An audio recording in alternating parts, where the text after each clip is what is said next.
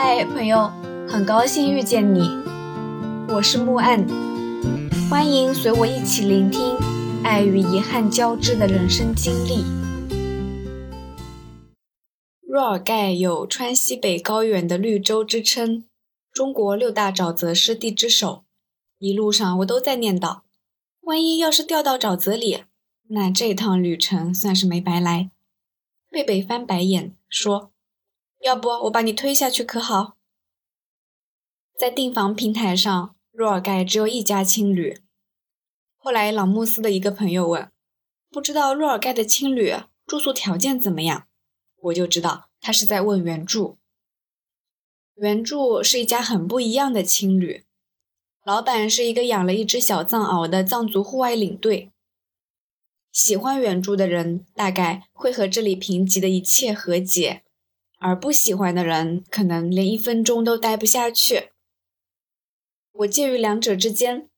当原著的老板嘎嘎告诉我，若尔盖去年二十八家青旅全部倒闭，只剩下他一家，而他连续亏损五年，我就原谅了原著坏掉的热水器和阴暗的小房间。嘎嘎见多识广，他告诉我，若尔盖沙化非常严重。所以被称为四川即将消失的景色。在上世纪七十年代，若尔盖湿地内有哈丘湖、措拉坚湖、新措湖等大大小小三百余个湖泊，但到现在，两百多个湖泊已经干涸了，剩下的湖泊也严重萎缩或是变成季节性湖泊，如著名的木措干湖，在一九九八年干涸。措拉尖湖与三十年前相比，也已经萎缩了至少百分之二十。或许剩下的在几十年之后会彻底消失，或许会像青海的年保玉泽一样永久对外关闭。总结一下，也就是说，若尔盖的古湖泊几乎全部干涸，只剩下五个，而花湖是五个中最不好看的那一个。但其他几个湖泊知名度比较小，甚至在草原深处的无人区，交通非常不便，只能徒步，而且还要找老人问路等等。比如五大湖泊之一的措拉坚，在网上搜不到任何一点资料，但是在当地被奉为圣湖。措拉坚在藏语中是“围墙之湖”的意思，因为湖边有一堆土围墙。据说啊，当年牧民取了一块土块放在别处，第二天就会原封不动的回到原位。问了很多老人，众说纷纭，也有传说搓拉尖是龙女的眼泪。在旺季的时候，嘎嘎也会带队走这些比小众更小众的路线。他像个随遇而安的诗人。他会在夜幕降临的时候，任由自己的店铺大门敞开，无人驻守，任性的去隔壁那条街的小酒馆驻唱。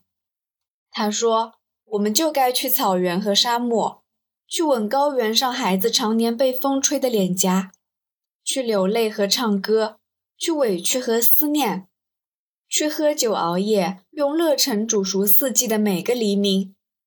重要的是活着，越猛烈越好。”只有这样，过去种种不安才能被原谅。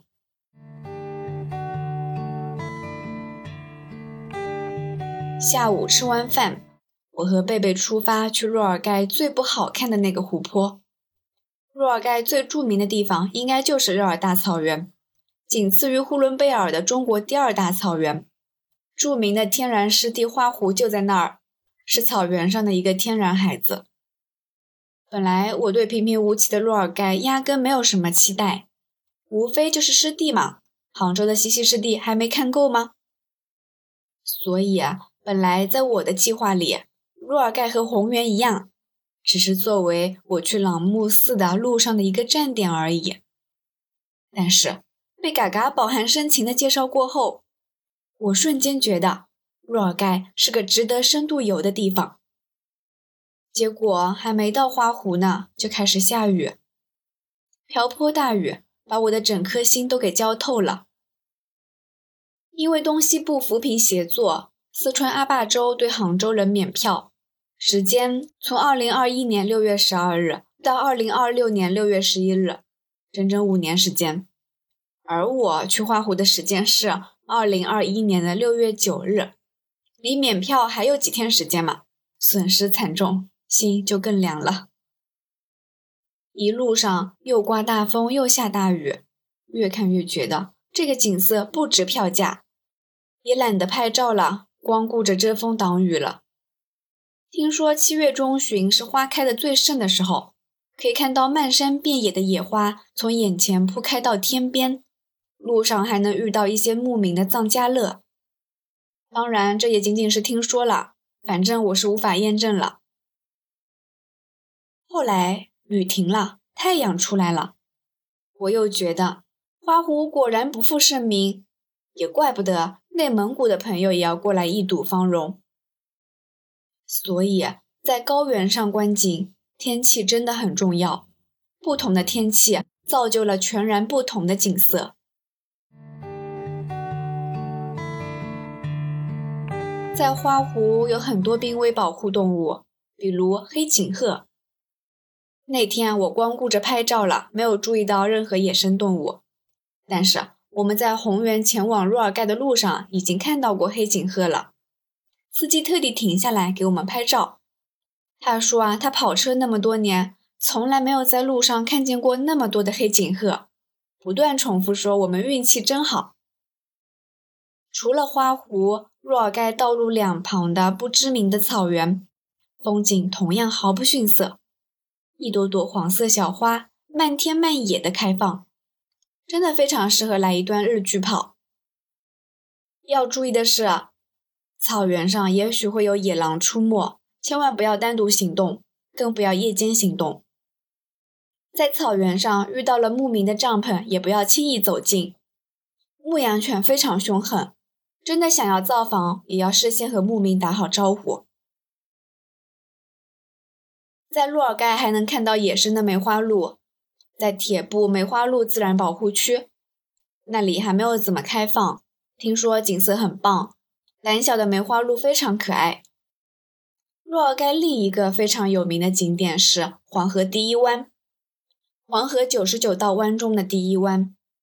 奔腾汹涌的黄河在这里还只是一条温婉平静的河流，水流清澈缓慢，从茫茫草海中穿过。牛羊在河边悠闲地漫步，让人难以想象这就是那个水流湍急、河水浑浊的黄河。傍晚时分，爬上索格藏寺后山的山坡顶，可以看到绝美晚霞。但是，我们因为在花湖逗留了太久。错过了黄河第一湾的日落，但千万不要因为错过一次观景而沮丧。浪漫黄昏不是非得在那个观景台上才能拥有。晚上八九点钟，天光将暗未暗，我们的车开在一望无际的草原上，身侧是一抹昏黄的晚霞自天边慢慢消散。这样的场景同样很诗意，很浪漫。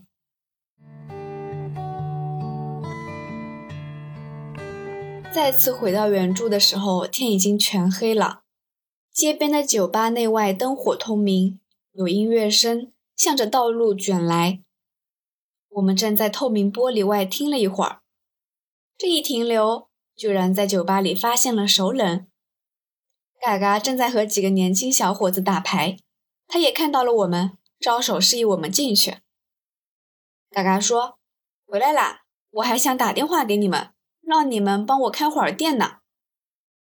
老板在这儿享受世界，我们两个住客回去给你看店，这我可不干。马上说，那我们也在这儿玩一会儿吧。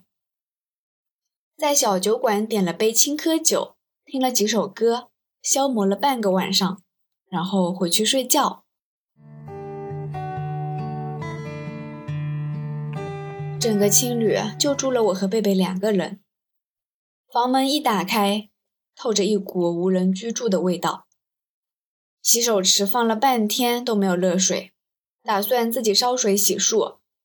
进厨房一看，烧水壶插头少了一只脚。无奈之下，询问嘎嘎：“他说让我们去小酒馆拿一个烧水壶来用。于是披着夜色再次前往小酒馆。嘎嘎向我们解释，热水器前些日子冻坏了，还没有来得及修。烧水壶嘛，大概是被人借走了。我说：“老板，你的水壶坏掉嘞。”嘎嘎一听说：“啊，那个没被人借走啊，那个不是坏掉了，只是插座少了一只脚，还是可以用的。”我和贝贝爆笑，就那水壶不仅可以用，居然还有人借。后来理工科的朋友告诉我，插座头上的那个是接地的，没有也没关系，只要灵活现在就行。这真是伤害性不大，误导性极强。我和贝贝在烧水洗漱的时候，再一次捧腹大笑。我心想，下次嘎嘎带队徒步若尔盖古湖泊的时候，如果是住在他的店里，那我就不参加了。回杭州后的某一天，我跟朋友说起，我说要不网上买个水壶送给老板吧。我朋友说。这会不会伤他自尊了？还是别送了吧。感谢收听，希望这个播客能陪你度过每一段孤独的旅程，彼此温暖，彼此治愈。希望来到这里的你可以放下一天的疲惫，尽享这人间好时节。也欢迎大家转发、订阅、赞赏、支持。我们下期见。